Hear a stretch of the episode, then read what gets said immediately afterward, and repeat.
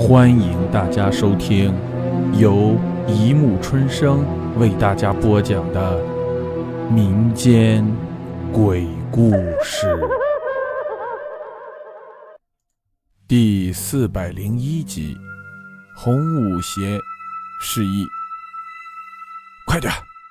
舒全拉着妻子拼命地穿梭在黑暗的丛林里，他们想在巡逻队没发现之前偷渡过去。我我累坏了，跑不动了。舒媛不停地喘着气，一束强光由远直近射了过来。舒全连忙拉着舒媛闪到一旁的灌木丛后蹲下，躲过了搜索。一阵脚步声从附近传了过来，伴着的还有两个男人谈话的声音。哎，怎么会有这么多人偷渡啊？害得我们每天都要打起十二分精神做事。一个男人不满地嘟哝着：“嗯，都想着去香港发财了。哼，哪有这么多金子可以捡？”另一个男人说着：“哎，这天真冷，咱俩倒霉，轮到今天来值班，冷死了，真怀念那热乎的被窝呀！”一阵搓手声、呵气声、跺脚的声音传了过来。于书全两个人吓得大气都不敢出。走吧，这么急的水流，这么冷的天气，今天恐怕没人会来了。我们去那边看看。一个男人说，然后脚步声逐渐远去了。过了一会儿，没有了声音，舒全才拉起舒元，跨入冰冷的河水中。啊！受不了冻的舒元抖了一阵，叫出声来：“谁？”立刻的从岸上传来了男人的呵斥声：“快快跑！”舒全也慌了，拉了舒元一把向前跑去。舒元跟在后面也不断的奔跑着，急促的脚步溅起无数的水珠，浸湿了他们的衣裤。两人觉得脚被冻得像冰块一样沉甸甸的，难以踢脚。两人跌跌撞撞地跑过河来，后面的人不再追来，只是把探照灯对着他们的身后。一阵笛声在清冷的夜空中响起，格外刺耳。这笛声是在向香港方面的巡逻兵发出的警示，说明有人进入。然后，这边岸上的香港巡逻的脚步声响了起来。快快快快，围住他们！快走！舒全拉着舒元往山上跑去，两个人拼命地跑着，后面的追兵紧跟在后面。在崎岖的山路上，几个人的脚步声凌乱有声。突然，舒元呻吟了一声，停住脚，蹲了下来。我，我崴了脚了，跑不动了。舒全望着身后越来越近的追兵，不禁心里发急。撑撑一点，要是被抓住就完蛋了。你走吧，我走不动了。舒元苦着一张脸叫道。舒全心里发急，他好不容易过来了，绝对不可以再回去。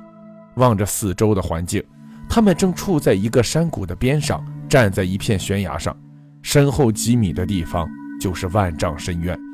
远远看去，谷中漆黑一片，竟然看不到底。杂乱的脚步声再度传到耳里，远远的可以看到追兵的身影。绝不能让一个女人坏了他的事，他心里暗暗决定。于书全的眼中露出一抹凶光，他走到舒媛的身边，他的手因为紧张而发着汗，颤抖着。舒媛看透了他的心事，他用手支撑着地，后退了两步，眼中满是惊恐。你、你、你、你不能！他颤抖着说。于书全凶狠地抓住他的手：“我别无他法，如果你不死，我们两个都要完蛋。”他把他拖到悬崖边，舒媛脸上露出一股恨意：“终有一天，我要你不得好死！”于书全没让他说完，就一把把他推入了悬崖下。舒媛悲惨的尖叫声在漆黑的夜空里散布着，久久不息。于书全趁机躲到了一边的树丛里。几个警察听到惨呼，又没找到他，因为两人失足落入了悬崖中，就不再理会，回去交差了。于书全就这样成功的进入了香港。因为是偷渡客，他没有身份证。被逮捕到监狱里关了三年，刑满后，他得到居留权，并取得了香港身份证，开始打工挣钱，更和大陆断了联系。大家都以为他死了，也没有怀疑到那一夜到底发生了什么。时间过得很快，于书全也渐渐淡忘了一切。他娶了妻，生了子，当上了工头，一切都很顺利。直到那晚，舒媛找到了他，一场噩梦才重新出现在他的脑海里。舒远的声音凄凄惨惨地在他耳边飘荡，对他的控诉一句句钉入他的心里，让他心惊肉跳。他的生活好了，而我却依然在受苦。我被他毒害，跌入谷中后，永远不得安宁。我的尸身被风吹日晒，遭霜打雨淋，没人为我收尸。不仅如此，我的尸身还受到野鼠的啃食，遭受他们的肆虐和骚扰。因为我是冤死，不能投胎，再加上我一身红衣，师傅，你知道我是不能转世的。不仅如此，我还要化作一个厉鬼，一个孤魂野鬼一样，没有居所，终日飘荡。可怜我那刚有两个月的孩子也要跟着我受苦，我不甘心呐！舒远的眼泪一滴滴的滴在地上，啪嗒有声。鬼见愁叹了两声。于书全听到，却抖得更加厉害了。我不停地寻找他，一直找了十年，找遍了香港的每一寸土地，几个月前才发现了他。我要报仇，我一定要为我和我的孩子报仇。他说到后面，声音又变成了嘶吼：“你要报仇，也不能这样残害无辜。这样吧，我会去取出你的遗骨，帮你们超度。你走吧。”有我在这里，你也伤不了他。”鬼见愁说。舒远冷哼了一声，他狠狠地盯了舒全一眼，然后才不甘心地转身飘走。阴风再度刮起，依然是那么急，那么猛，仿佛要将屋中东西全都卷走。等一切平静后，鬼见愁默默地收拾起神坛，叹了一口气：“师师师傅，你见到了他，他想要我的命。”求求你，一一一定要救救我呀！于书全又跪在他面前，痛哭求着：“你是罪有应得。”鬼见愁恨恨地骂了句：“看都不想看书全，这样一个连爱自己的妻子都杀的人，简直禽兽不如。”于书全一个劲儿地哀求着，鬼见愁叹了口气，摇摇头说：“天意呀，天意！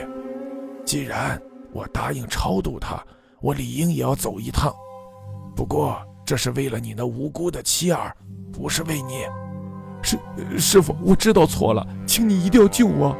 于书全还跪在地上哀求。